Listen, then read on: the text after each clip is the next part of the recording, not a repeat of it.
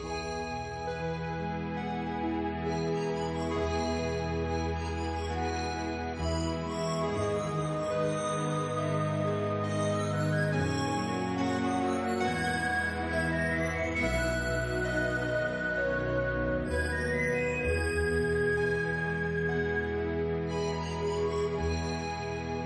Kde bolo, tam bolo, za siedmimi horami a siedmimi dolami, kde sa voda sypala a piesok sa lial, žil jeden muž s menom Pavel. Jeho láskou bola jeho vlast, jej jazyk, bohatstvo zachované v rozprávaniach starších a skúsenejších ľudí. Nebojte sa, milí poslucháči, dnes to nebude žiadna rozprávka, ale príjemné rozprávanie o našom významnom dejateľovi Pavlovi Emanuelovi Dobšinskom.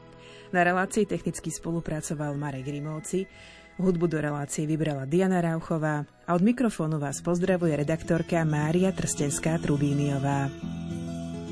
Každý už doma je, pri rybe prijedli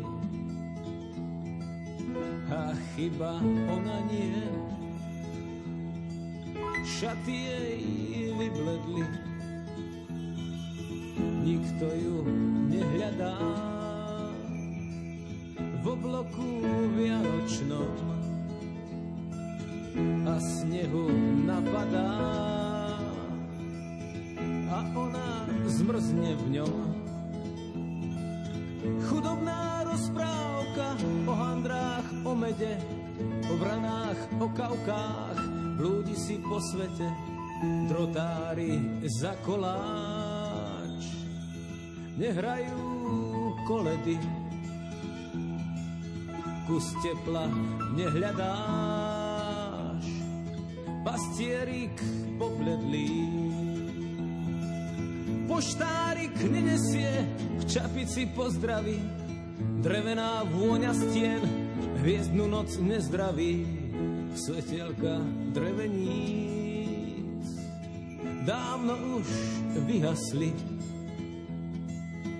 len občas vidíš ísť po snehu svoje sny. Dve hladné očička nehľadia na hviezdy, už sa tá slzička do oka nezmestí. Dávno sa stratila cvivá noc do dolín, dávno sa stratila, ktože jej otvorí, netrafí do ucha tá malá rozprávka. Vietor ju rozfúkal po snehu, po lávkach. Len občas, keď sú tu Vianoce, štedré a veselé, keď máš sneh na nose, počuješ tížko znieť jej slova nesmelé, jej slova stratené jej slova nesmelé, jej slova stratené.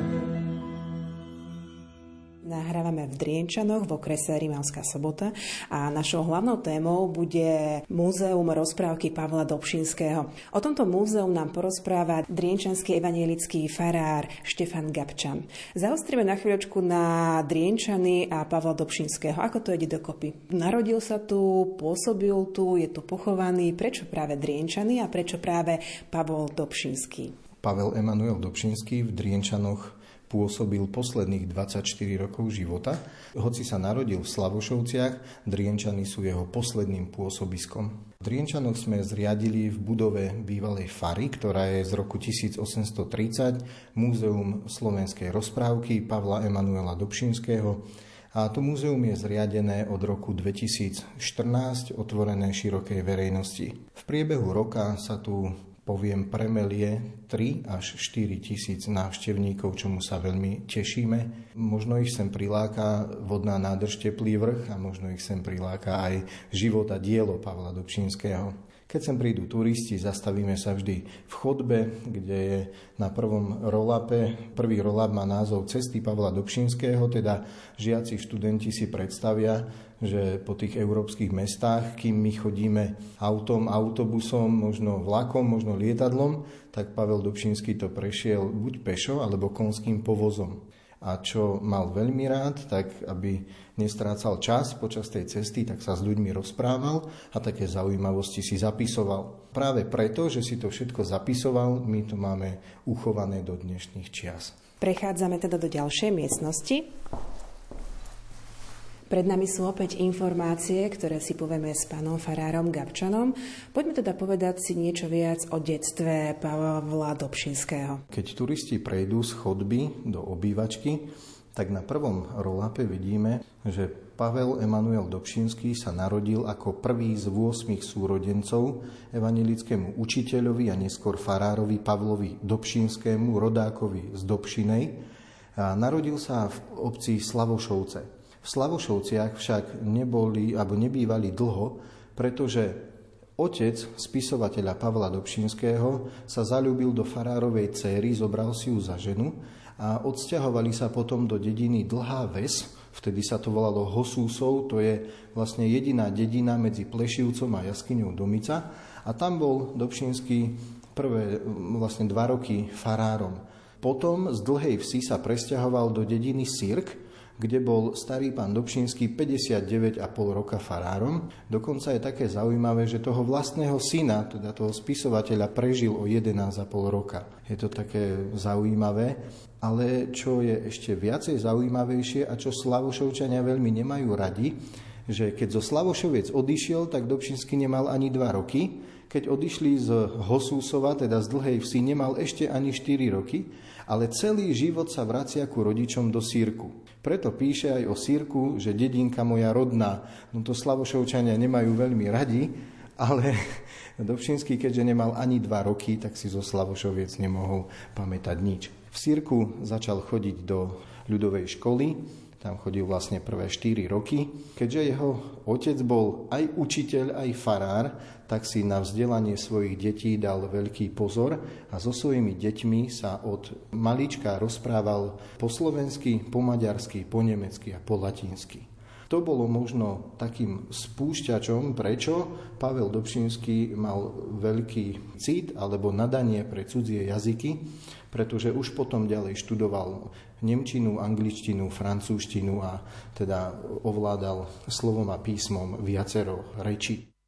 Po elementárke v Sírku nastupuje na latinské gymnázium s vyučovacím jazykom maďarským do Rožňavy a odtiaľ prechádza na gymnázium do Miškolca, kde vďaka profesorovi Jozefovi Makovickému sa neodnárodnil, ale práve si uvedomil, že chce byť vzdelaný, ale nevzdelaným Maďarom, ale vzdelaným Slovákom.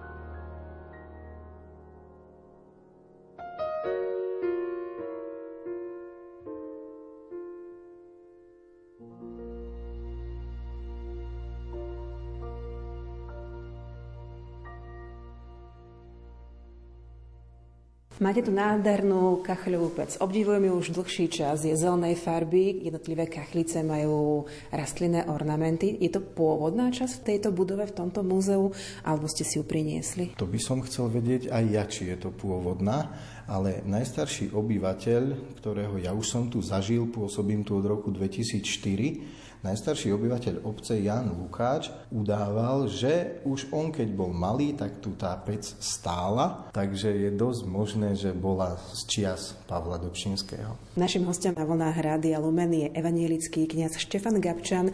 Rozprávame sa o jeho predchodcovi v obci Drienčany. V poradí Pavel Dobšinský bol ktorý? 26. 26. Áno, Pavel. A vy ste? Ja som 36. Nechcem tým nič samozrejme povedať ale je to zaujímavé, že oni keď vtedy končili ako 20-roční vysokú školu, čo oni vtedy zažili v živote a čo oni dokázali v tom mladom veku, tak my asi nedokážeme v dnešnej dobe. Z toho spomínaného Miškolca Pavel Dobšinský potom prešiel na líceum do Levoče, kde študoval s Ľudovitom Kubánim, s Janom Botom a s Jankom Čajakom plus Pavel Dobšinský. To bola štvorica, ktorí sa nazývali pobratimci, teda ako keby boli rodní bratia, nedali na seba dopustiť jeden na druhého, naozaj držali spolu aj počas tých rokov štúdia, ale aj potom neskôr. A je také paradoxné, že Pavel Dobšinský, ktorý zomrel vo veku 57 rokov, všetkých tých pobratimcov prežil. Spomínali sme teda štúdium v Líceu v Levoči, ako to pokračovalo ďalej. Hovorili sme o pobratimoch, ale zároveň on bol výnimočný študent už v tých časoch? Áno, Pavel Emanuel Dobšinský bol veľmi výnimočný študent, ale tým nechcem povedať, že tí jeho pobratimci, ako sa nazývali, že by boli menej dôležití alebo menej významní. Oni boli všetci štyria, ale aj ďalší veľmi nadaní a to nižšie líceum v Levoči bolo do roku 1844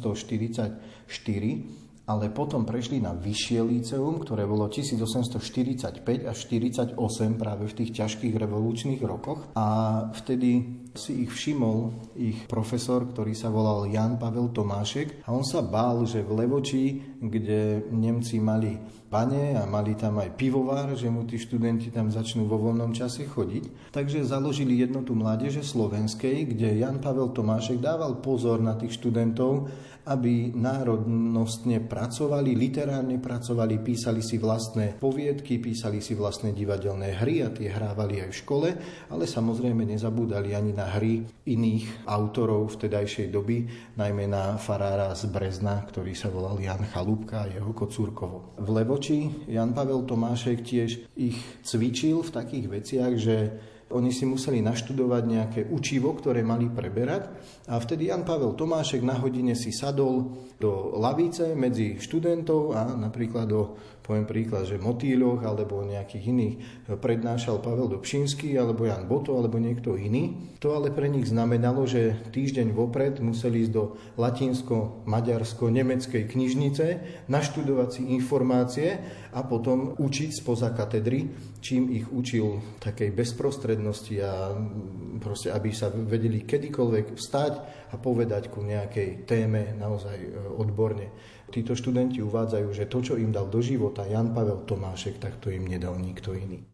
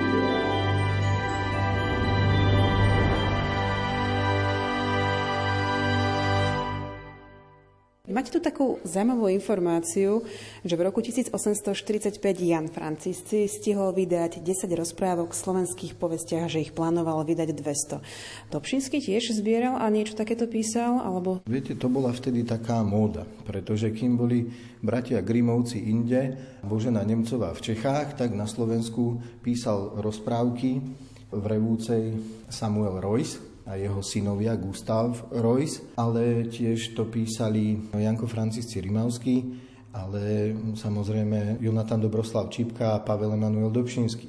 Teda e, my ani v tej dobe sme nechceli nejako zaostávať za tými európskymi národmi a e, Veľakrát sa rozpráva, že Pavel Emanuel Dobšinský napísal cez 200 rozprávok. Nie je to pravda. On e, nie je autorom všetkých tých rozprávok, on bol ich zberateľom. Mnoho z nich má autorstvo Dobšinského, ale určite nie všetky. Teda oni boli zberatelia, upravili ich a to si najviac cením aj ja osobne na Dobšinskom, že sa nechváli cudzím perím. Ale keď zozbieral nejakú rozprávku, tak ju iba literárne upravil, ale v tých prvých vydaniach nikdy nezabúda napísať, od koho ju počul a už je iba napísané, že literárne upravil Pavel Dobšinský alebo prerozprával Pavel Dobšinský.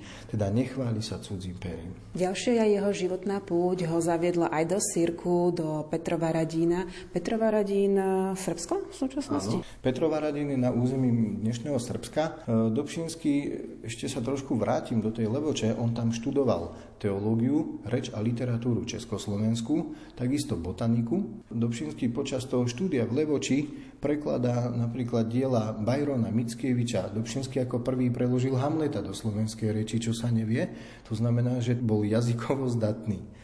Ale keď skončil to líceum v Levoči, kde samozrejme študoval nielen za učiteľa, ale aj za farára, tak ako aj jeho otec, tak po štúdiách v Levoči zostáva rok u rodičov v Sírku, pretože ho trápia žalúdočné ťažkosti, lámka, zimnica. Býval na privátoch a tí náhradní rodičia, poviem, alebo tí jeho ubytovatelia, tie košíky, ktoré prichádzali zo Sírku s oblečením a so stravou, tak Dobšinský udáva, že nevidel som ani jeden. Teda naozaj mal problémy, žalúdočné problémy a musel sa zotavovať u rodičov v Sírku. Potom bol o rok neskôr násilne zverbovaný za Honvéda a odvelený do Petrova Radina, teda ako vojak uhorskej armády.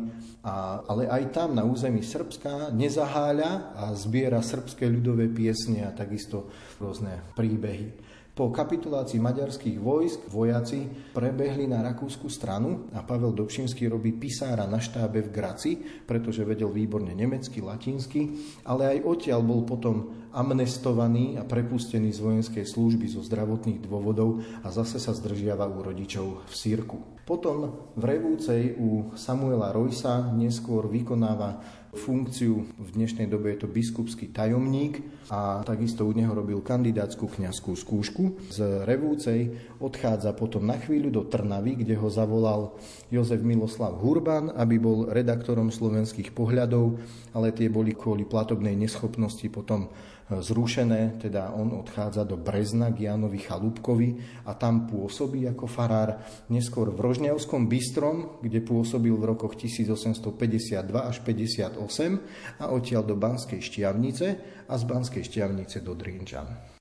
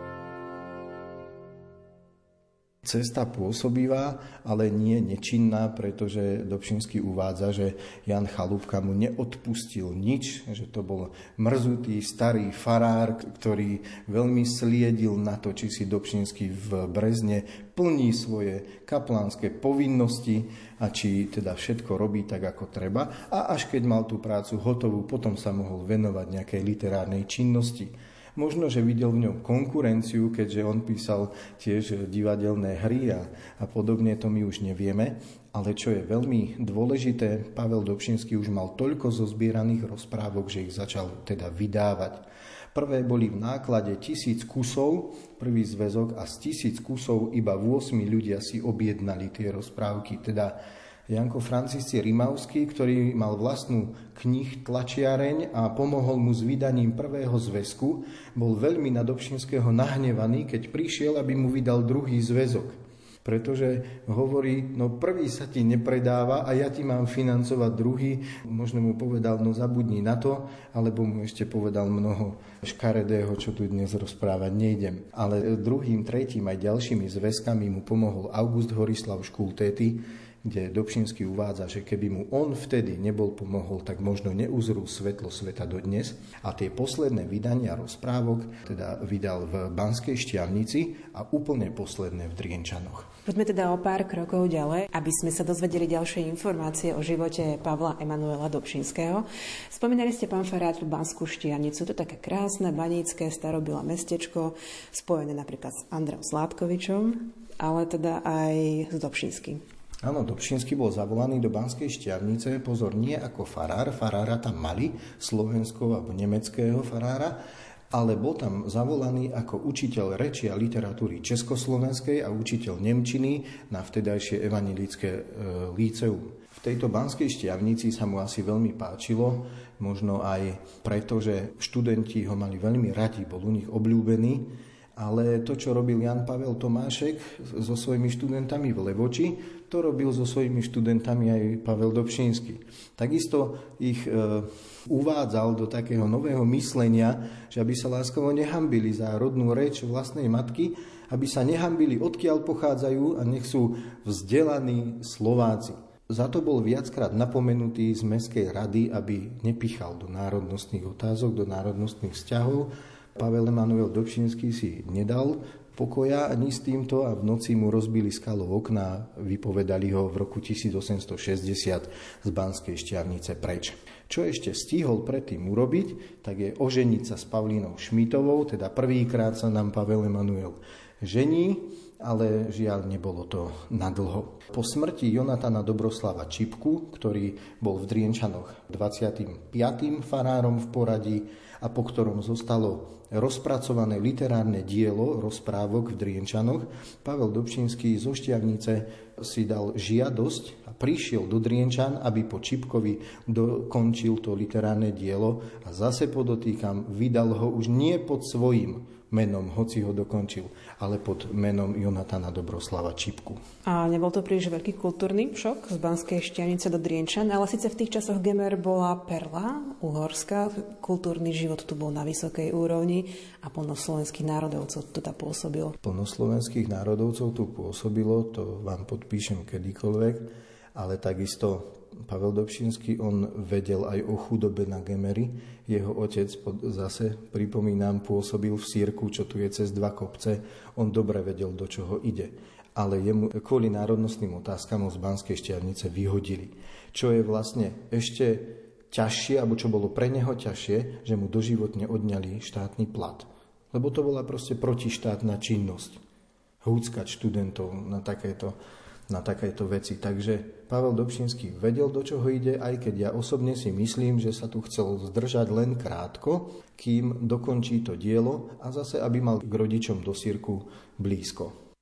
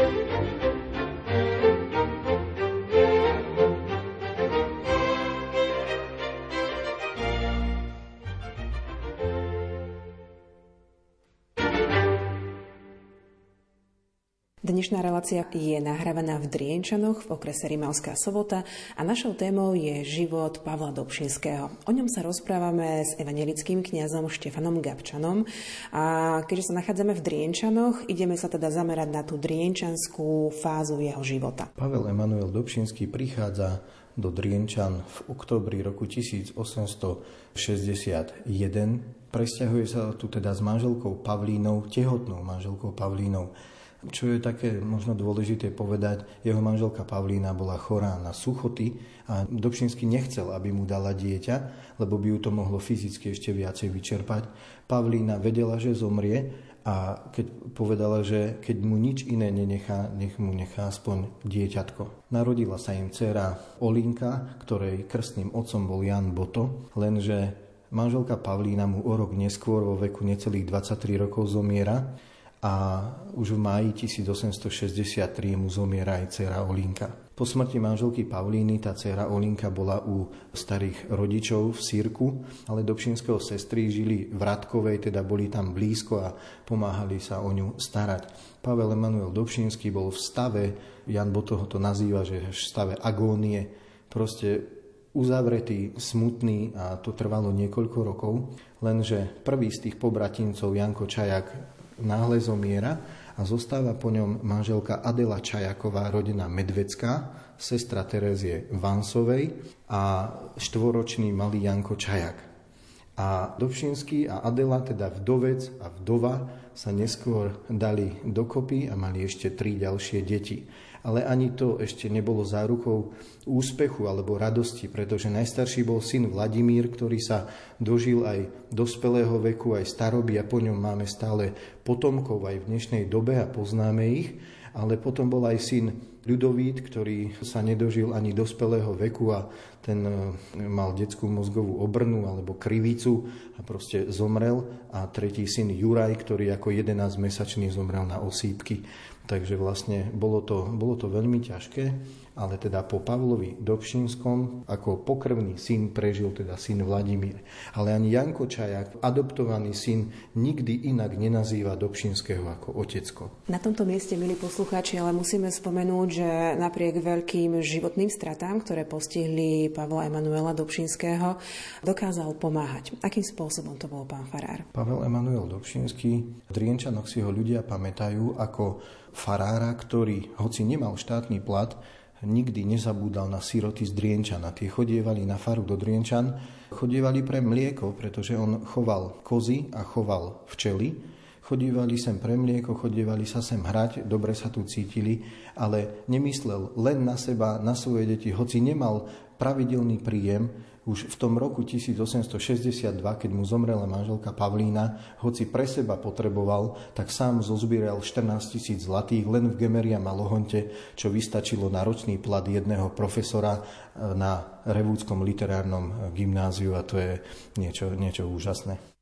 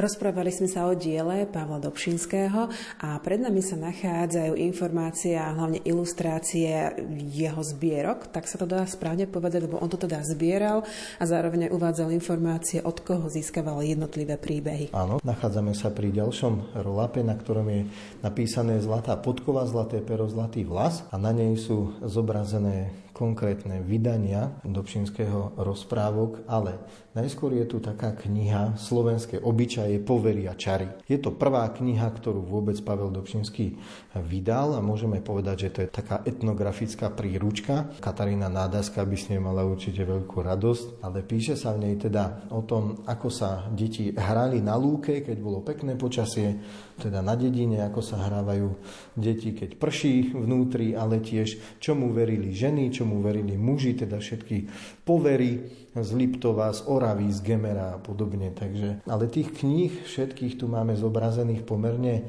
dosť. Za zmienku stojí zbierka Trojrúža, ktorá bola pre deti zoradená a vydaná ale tiež tu máme aj také menšie zbierky, či už strieborná alebo zlatá kniha Dobšinského rozprávok. Za e, zmienku stojí aj to, že Dobšinského rozprávky do dnešného dňa sú preložené do 54 jazykov sveta. Rozprávkový rodný list Slovákov 1867 až 1885, tak znie ďalší banner, ktorý máte možnosť vidieť v Múzeu Pavla Dobšinského v Drienčanoch. E, na tomto rolape máme zobrazené také osobnosti. Daniel Bachát, rodák z Radkovej, veľký priateľ Pavla Dobšinského, ale máme tu aj iné osobnosti, a to je biskup Júr Janoška a farár Pavel Peter Zoch z Jasenovej na Orave, ale máme tu aj spisovateľov eh, Jokaj a Mixát, ktorí si vysoko vážia literárne dielo Pavla Dobšinského. Je to také paradoxné, že kým slovenskí Maďaroni Dobšinskému hádzali, nepoviem, že polena, ale priam metrovicu pod nohy, tak Jokaj a Mixát si vysoko vážia literárne dielo Pavla Dobšinského. Možno preto, že študoval aj v Miškovci a mal krásnu uhladenú maďarčinu, ale myslením bol a zostal vždycky Slovákom. Spomínal som na tomto rolape ešte dve mená, a to je Júri Janoška a Pavel Peter Zoch. Dobšinský na sklonku života, keďže vedel, že nemá pľúca a priedušky v dobrom stave a že môže kedykoľvek zomrieť, tak sa s touto žalobou, poviem, vyspovedal Jurovi Janoškovi, ktorý bol vtedy biskupom a Pýtal sa, že čo má urobiť s literárnou pozostalosťou, teda s tými všetkými rukopismi, ktoré mal, pretože sa to vtedy vnímalo ako protištátna činnosť a že sa mu, môže, keby sa Dobšinskému niečo stalo, tak e, to bude spálené, zničené. On mu poradil, aby to bolo prevezené do Jasenovej na Oravu, kde bol vtedy farárom Pavel Peter Zoch, veľký národovec, a tam to rozdelili na dve časti a zamurovali vo fare a v kostole, pretože bola zakázaná činnosť Matice Slovenskej a po skončení Prvej svetovej vojny, keď bola znovu obnovená činnosť Matice Slovenskej, tak sa tieto rukopisy previezli do archívu Matice Slovenskej a tam je to uchované dodnes. thank you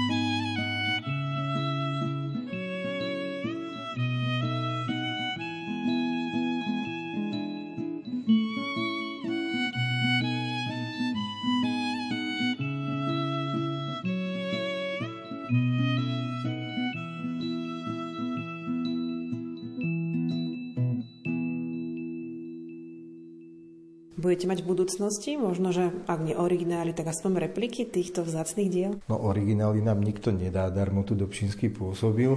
24 rokov je to historické dedictvo slovenského národa a je dobré, že je uchované tam, kde je uchované, ale na fare v Drienčanoch budú aj sklenené vitríny, kde budú všetky tieto fotokópie týchto rukopisov, ale aj e, bohoslúžobná literatúra, ktorú ako farár používal, tak budú vystavené všetkým návštevníkom. Určite je dôležité spomenúť, milí poslucháči, že dielo Pavla Dobšinského vizuálne ilustrovali napríklad Albin Brunovský, Martin Benka, Ľudovít Fula či Mikuláš Gavenda a mnohí ďalší. Jeho rozprávky je možné počúvať aj ako audioknihy alebo si ich prečítať ako e-knihy. Pán Farár, váš najobľúbenejší ilustrátor, Ľudovít Fula v mojom prípade, to je moja srdcovka a vaša? Na Ľudovitovi Fulovi som vyrastal, nakoľko sme asi nie veľmi ďaleko od seba, čo sa týka roka narodenia, ale určite, hoci Fula je krásny, farebný, pre detské oko, ľúbezný, ale Martin Benka a Mikuláš Galanda, to sú tak jedinečné ilustrácie, že to na, naozaj pre mňa osobne Martin Benka je možno taký, taký vzácný, ak nie aj najvzácnejší. Poďme do ďalšej miestnosti, tá bude ukazovať život Pavla Dobšinského. Zaujímavosťou je, že v tejto miestnosti sa nenachádza obyčajný stôl, na ktorom písal, ale je tu ako keby kazateľnica, ako sa to má oficiálne volať? No, ak by to bolo v kostole, tak by sme to nazvali, že to je ambon, teda taký, taký stolík, pri ktorom sa číta z písma svätého. No tu na fare v Drienčanoch eh, žiadny taký kancelársky stôl nenájdeme, Dobšinského druhá manželka uvádza, že za viac ako 20 rokov manželstva ho nikdy v živote nevidela písať posediačky. Teda, že keď sedel, tak to písmo padalo na všetky svetové strany, ale keď chcel písať, tak potreboval na to absolútny kľud. Ale čo na tom stole písal? Dobšinského, keď vyhodili z Banskej šťavnice, odňali mu aj štátny plat, čiže privyrábal si tak, že prepisoval matriky, kroniky, grundbuchy, teda pozemkové knihy, ale tiež ako učiteľ alebo stredoškolský profesor vydával aj štvor jazyčné herbáre pre základné a stredné školy, teda toho písania mal dosť a to, že vedel aktívne nemecky, latinsky, maďarsky, tak mu bolo naozaj len pomocou.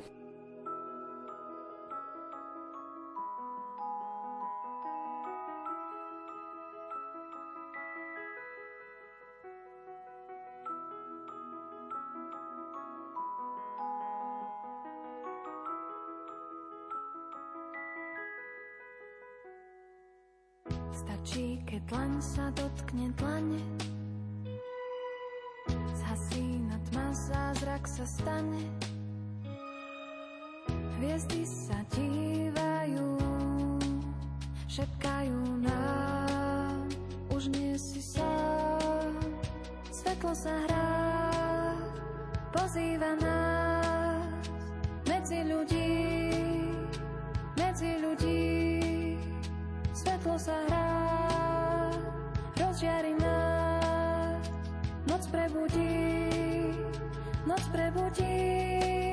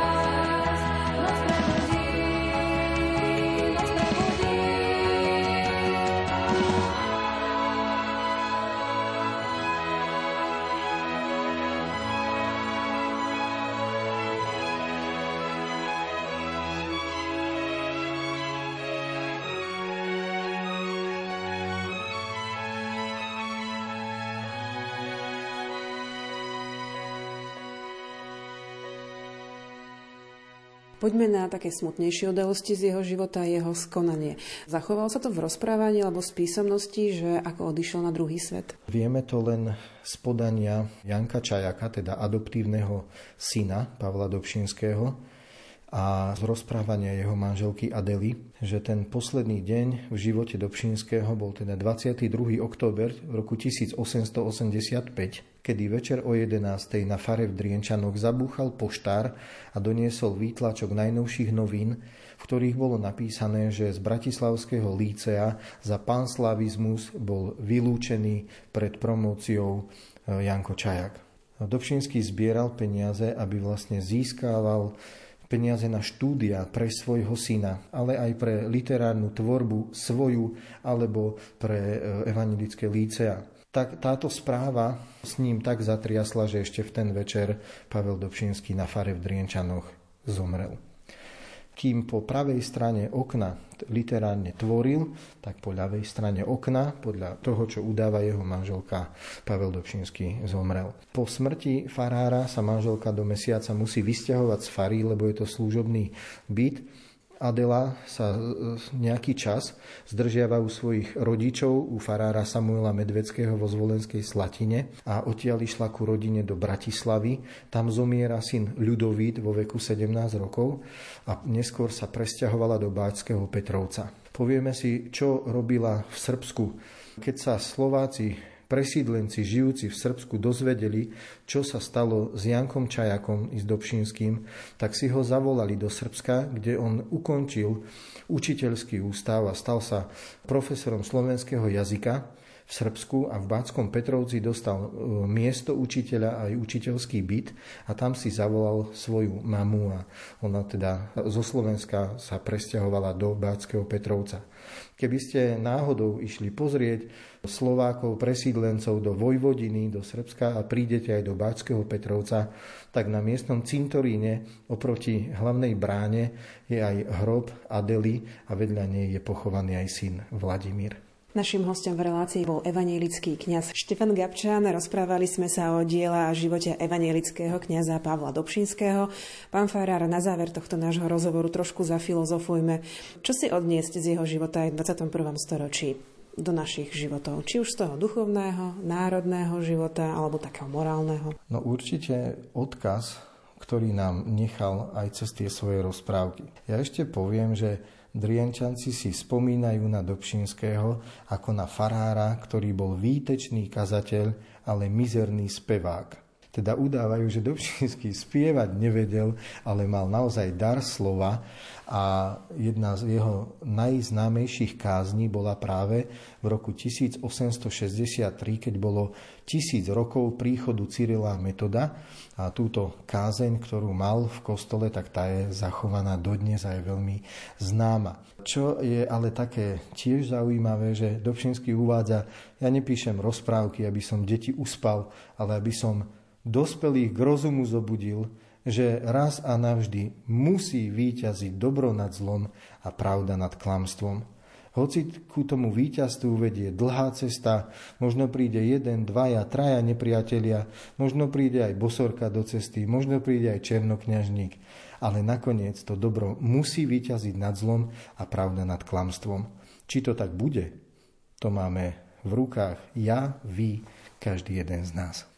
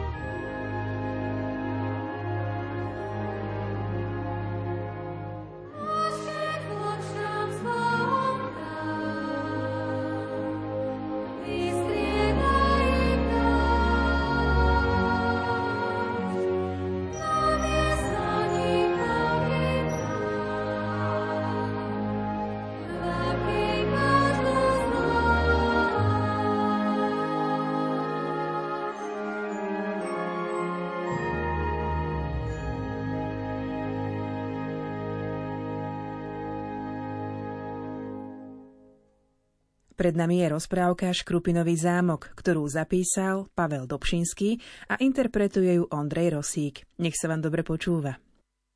Škrupinový zámok Podali Mikuláš Ferienčík zo Zvolena a Pavol Dobšinský z Gemera. Tento i rozpráva. Bol raz, ale veru už sám neviem kedy, dosť na tom, že bol raz jeden mladý kráľ a ten chodieval každý deň do jednej hory na poľovačku – na kraji v tej hore býval jeden starý mlinár, ktorý ešte dakedy u jeho otca sluhoval a mladého kráľovčíka na rukách nosieval. U tohto náš mladý kráľ za každým sa stavil, keď sa z tej poľovačky navracoval a všetky kúty v tom mline poprezeral. Len jedným oblôčkom, ktorý bol ustavične plátnom zastretý, nesmel ani kuknúť. Dosť sa on naprosil tomu starému, aby mu už raz dovolil tým oblôčkom kuknúť, ale starý mu to nikdy nedopustil ešte lepšie oblôčok pozastieral. Rasti mu prišlo pri tom oblôčku sedieť a starého tam dnu nebolo. Už ťa ja, rečie, musím vedieť, čo si za tým oblôčkom, či si dobrô, či zlo. A odostrel oblôček. Tu sa na rybníku kúpali tri pávy. Jedna krajšia od druhej a tá najmladšia najkrajšia. Nestačil sa na ne ani podívať, už ho zbadali a v okamžení preč uleteli. Mladý kráľ, ako by sa nič nebolo stalo, stával sa, že o ničom nevie. Ale starý mlinár hneď o všetkom zvedel a mladému kráľovi prihrozil, aby sa neopovážil po druhý raz tým oblôčkom pozrieť, lebo že aj seba nešťastným urobí, aj tie tri pávy nikdy viac neuvidí. Od tých čias mladý kráľ viac na poľovačku nešiel, len ustavične zamyslený doma po dvore chodil ako by on tú najmladšiu pávu dostať mohol. Ako raz tak po dvore chodí, stretne ho jedna stará veštica. Ej, mladý kráľ, viem ja, čo vám chybí a keby ste ma chceli počuť, ja by som vám dobre poradila. Čože by si mne ty stará baba poradila, preriekol kráľ a odbil ju preč. Na druhý deň, ako sa tak prechodí, zase tá stará proti nemu. Ej, mladý kráľ, počujte, že ma, veru vám dobre poradím. A čo by si ty mne, stará baba? Odbil ju zase. Na tretí deň zase to istvo. No povedz už, čo máš, hovoril kráľ. A neunúvaj ma toľko. A veru, hľadte, že pán kráľ, tak to je, vás tie tri pávy trápia, čo na tom rybníku pri mline každý deň sa kúpavajú a vy chcete tú najmladšiu dostať. Urobte vy toto. Prikradnite sa poza tie vrby, čo tam pri rybníku stoja. V tej tretej od kraja má tá najmladšia vo vaječnej škrupinke ukrytú svoju košielku. Tu jej vezmite a potom sa im ukážte. Ale že dajte pozor, aby vás prv nezbadali, bo nikdy viac na ten rybník neprídu. A tú košielku jej viac potom nedajte, bez tej sa ona nesmie svojej materi ukázať. I tak sa mladý kráľ prikradol poza tie vrby k rybníku a z tej tretej od kraja vzal najmladšej košielku a potom sa ukázal. Dve staršie pochytali svoje košielky a uleteli preč. Len tá najmladšia ostala v rybníku. Daj mi, daj moju košielku, volá na ňo z toho rybníka. A veru ti ju nedám, kým mi nesľúbiš, že pôjdeš za mňa. Pôjdem, pôjdem, ale mi ju len daj, No, tu ti ju nedám, ale poď so mnou do zámku. I tak ona prišla a bola mu za ženu. Ale on škrupinku s košielkou ukryl na spodku v truhličke a nikdy jej ju nevydal. Od tých čias žili pekne spolu, ale to dlho netrvalo. Raz on odišiel na poľovačku a ona zdulovala každý kútik v dome. Aj našla tú škrupinku z vajca a v nej pokrútenú svoju košielku. Práve sa na pávu premienala a preč poberala, keď on dobehol a len tomu ešte zavolala. Hľadaj ma, ak chceš, na zámku z vaječných škrupín vystavanom. A uletela preč.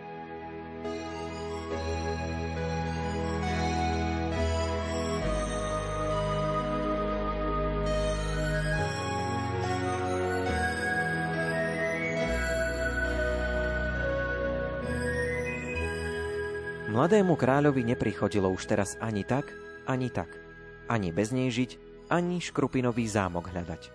Ale už poručeno Bohu, povedal svojim doma. Vy sa tu opatrite, ako viete, a ja len idem. Vzal si jedného sluhu sebou a pustil sa šírim svetom. Kadiaľ šli, všadiaľ sa dovedúvali na Škrupinový zámok, ale o tom nik nevedel, tak ako ani vy neviete. Ani mladý kráľ by sa nebol dovedel, keby nebolo bývalo jedného starého človeka, čo tam kde si v horách na jednej skale býval. Naradili ho naposled ľudia, aby k tomu šiel, že ak ten o tom zámku nevie, nuž toho ani niet na svete, ani nikdy nebolo a tá jeho žena, že ho to len tak oklamala. Blúdi, milý kráľ, blúdi po tých horách dlho sám a sám s tým sluhom, nikde ani vtáčika, ani vrábika. Raz sa ti im prišlo na jednu zápoľu hore vydriapať. Vydriapu sa a tu jaskyňa pred nimi. Tam býval ten starý veštec. Šedivý ako holub a brada až do pása. No, vitajte, deti moje, vitajte, preriekol veštec. Čože vás dobrého takto ku mne donieslo? Ja, čože by? Tak a tak som prišiel o ženu a teraz ju hľadám na Škrupinovom zámku. Rozpovedal mu vec mladý kráľ. Jaj, synak môj, na to sa ty môžeš ani nedávať, lebo čo ťa aj ta naradím a ta prídeš, ty odtiaľ živý nevídeš. Či ty to vieš, že tým panná mať od obidy na to najmladšou zomrela a tak ich zakliala, aby každého, kto k ním príde, akým takým spôsobom zo sveta zniesli? A veď už ako jekoľvek na svete, ja k ním musím, povie mladý kráľ. Ja bez mojej ženy na svete žiť nechcem. Už ma vy to len tam vypravte. Keď je tak, nuž ťa len vypravím. Tu máš toto železnú a toto medenú jablčko. Keď prídeš ku železnej hore, zakotúľaj hore vrchom to železnú. A keď prídeš ku medenej, to medenú. Tak prejdeš. Potom prídete ku sklenému vrchu. K tomu si vezmi toto zrkadielce. Nazri sa doň i s tvojim sluhom. Dostanete krídla a preletíte. Tam budeš Krupinový zámok. Pýtajte si v ňom nocľah a keď ťa tvoja žena rada má, bude ti sama pomáhať. A tak obstojíš. Ak obstojíš, natiešte vše toto vajíčko. Rozlúpiš ho, zahodíš na štyri strany sveta a potom uvidíš, čo sa stane.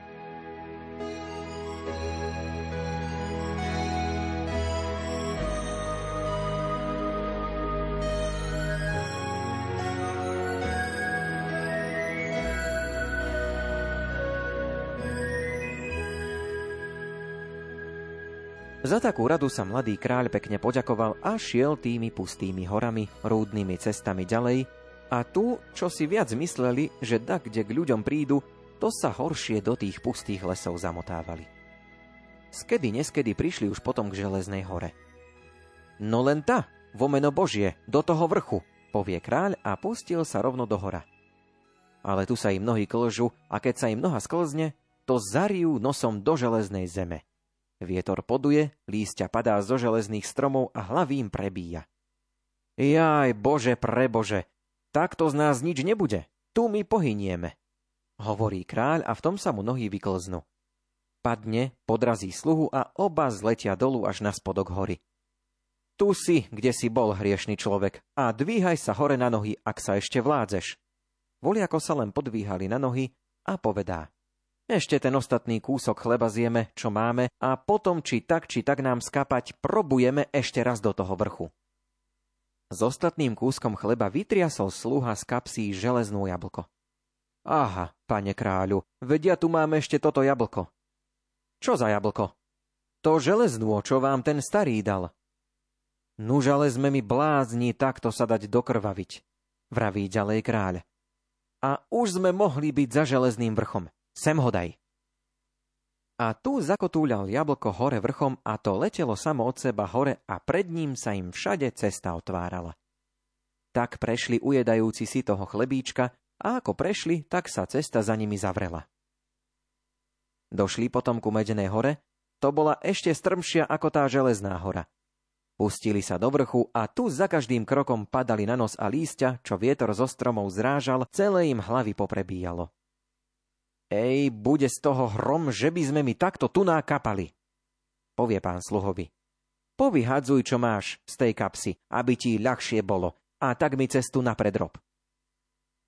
Ej, ver ma tohľatá kapsa tak dolu tiaha, rečie sluha a siahne rukou do nej a vyhodí najprv medenú jablko. To hýbaj hore vrchom a kade ono, tade sa pred našimi pútnici cesta otvárala a za nimi zase zatvárala. Tak prešli cez Medenú horu. Šli ešte, šli, kým neprišli aj ku sklenému vrchu. Vrch hladký ako oko, ani krok naň urobiť. No ale len sa hore, povie kráľ. Lež veruj, tu každý krok nosom zaplatiť museli a čo pár krokov dohora urobili, to zleteli naspäť do doliny. Namorili sa, dodrvili sa, že už ani údom dobre hnúť nemohli. Po nečase veľa rozumu a to, keď už boli takí dodrvení, dolámaní, prišlo kráľovi do rozumu, že mu starý veštec na to dal zrkadielce, aby cez ten vrch preletel. Tu vyňali z kapsy zrkadielce, nazreli sa doň a naraz narazúčky narástli obom krídla ako dákým knofta vtákom. Preleteli cez sklenený vrch tak ako nič, iba z druhej strany na jednej širokej lúke sa stavili. Na prostred tej lúky stál pekný biely ako sneh zámok. Slúha ho nemohol dosť prenachváliť a tie gazdiné, čo v ňom bývajú, a zadušil sa, že u nich v celej dedine tak pekne obieleného domu niet. Čože by ti to bol obielený, povedal mu pán. Veď je to z vaječných škrupín vystavaný, preto sa tak belie. Len poď tak k nemu. Ej, to by som rád vidieť, rečie sluha. Takého zámku niet na svete. No veď už len poď, nahľadíš sa. Preriekol pán a ponáhľal sa, koľko mu len para stačila, aby čím skorej tam bol. Sluha sa dosť ponáhľal za ním, ale nestačil a ostal ďaleko za pánom. Ká skaza, že ti že sa nevlečieš? Obríkol sa pán naspäť na neho. I veď by som šiel, hovorí sluha. Ale mi nedá, tie krídla mi vary naraz natolké narástli. Pán sa obzrie a iba teraz vidí, koľké krídla sluha na chrbte vlečie. Preboha, ty škrata, kde si to tie krídla pochytil? Osotí sa pán na neho. Núž, Ávary sa nazdáte, že vy menšie máte? Odpovie mu sluha. Netáraj, akože by som sa tak mojej milej ukázal. No, už keď neveríte, nazrite sa do toho zrkadielca. Túhľa. Ešte ho mám. Mladý kráľ sa nazrie a tu i on taká škrata ako sluha. Ale v tom okamžení, ako sa nazrel, odpadli mu krídla. Nazrel sa potom i sluha a odpadli aj jemu. Hneď oba ľahšie dýchali a pred večerom došli ku tomu zámku. Tu sluha videl, že je veru tak, ako pán povedal. Ten zámok bol z čírých, čistých vaječných škrupín vystavaný.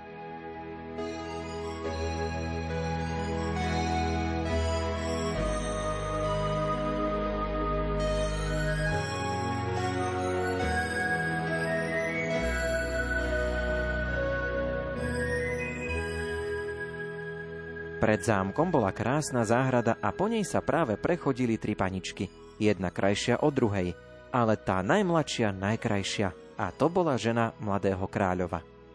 Sluha musel ostať za záhradou a mladý kráľ sa prikradol ku chodníčku, kadiaľ tie tri paničky mali ísť.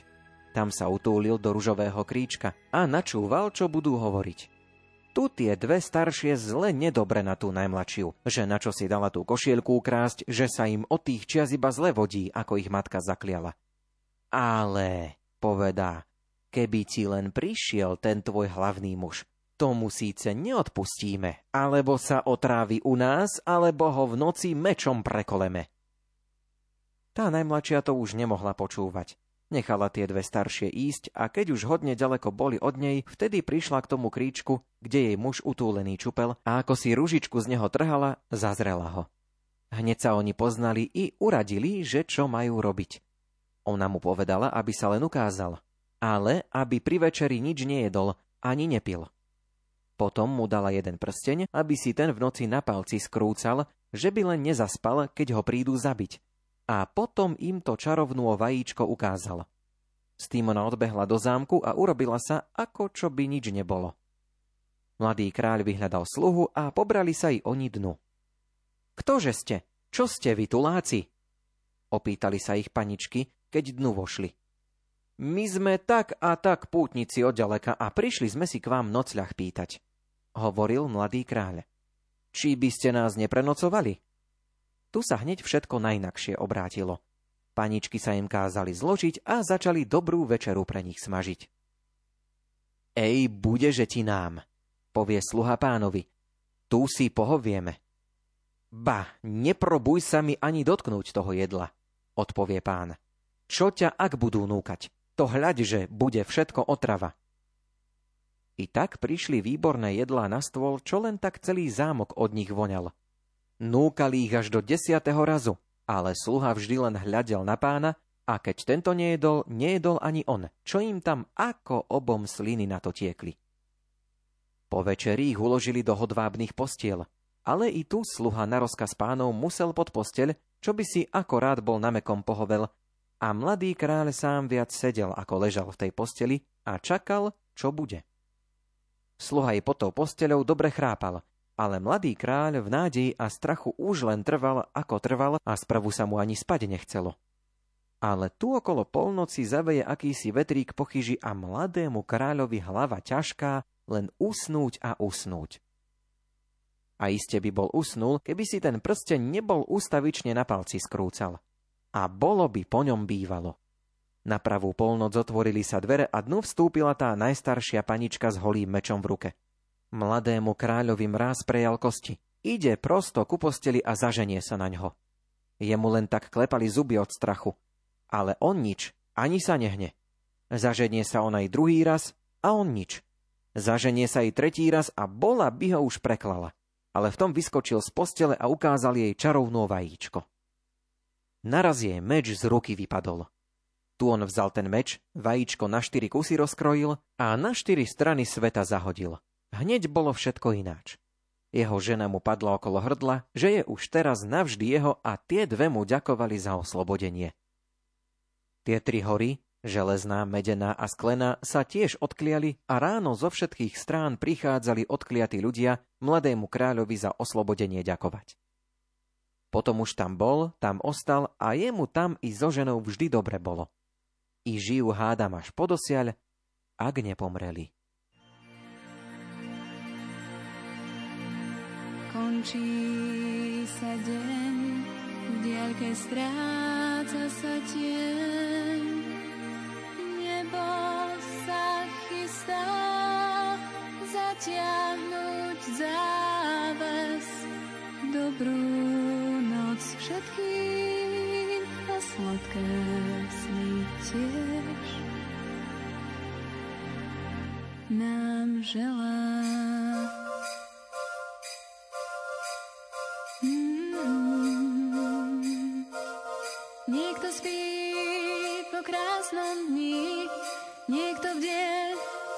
Určite vie, že ťažké je snívať, že chybou je spať, keď na krajinu padá biely sneh.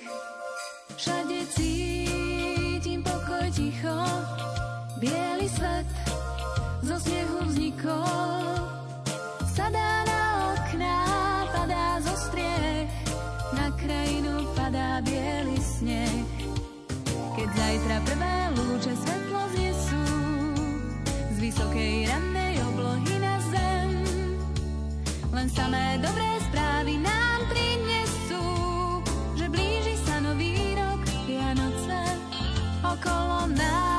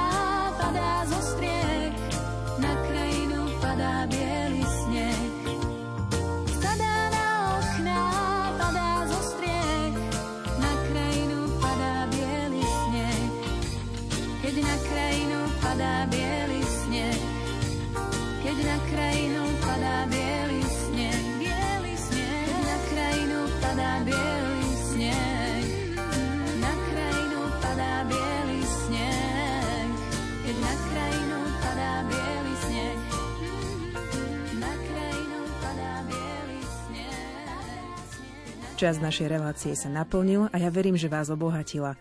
Za vašu pozornosť vám ďakujú technik Marek Rimóci, hudobná redaktorka Diana Rauchová a redaktorka Mária Trstenská-Trubíniová. Do počutia.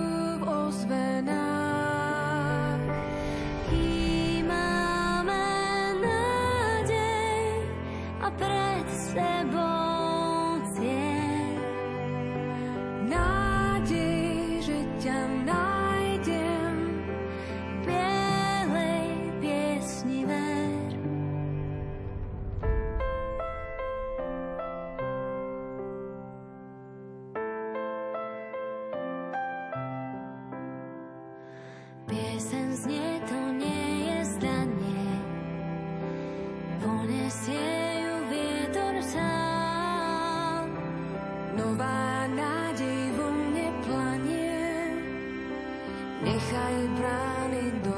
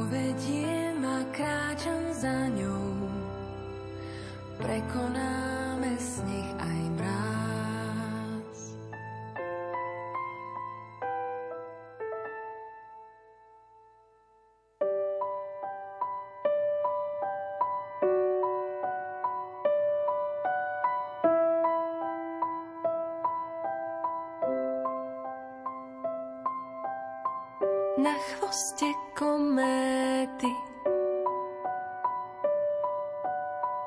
Do okna nazrieti.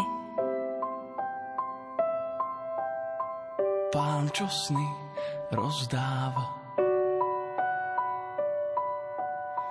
Klobu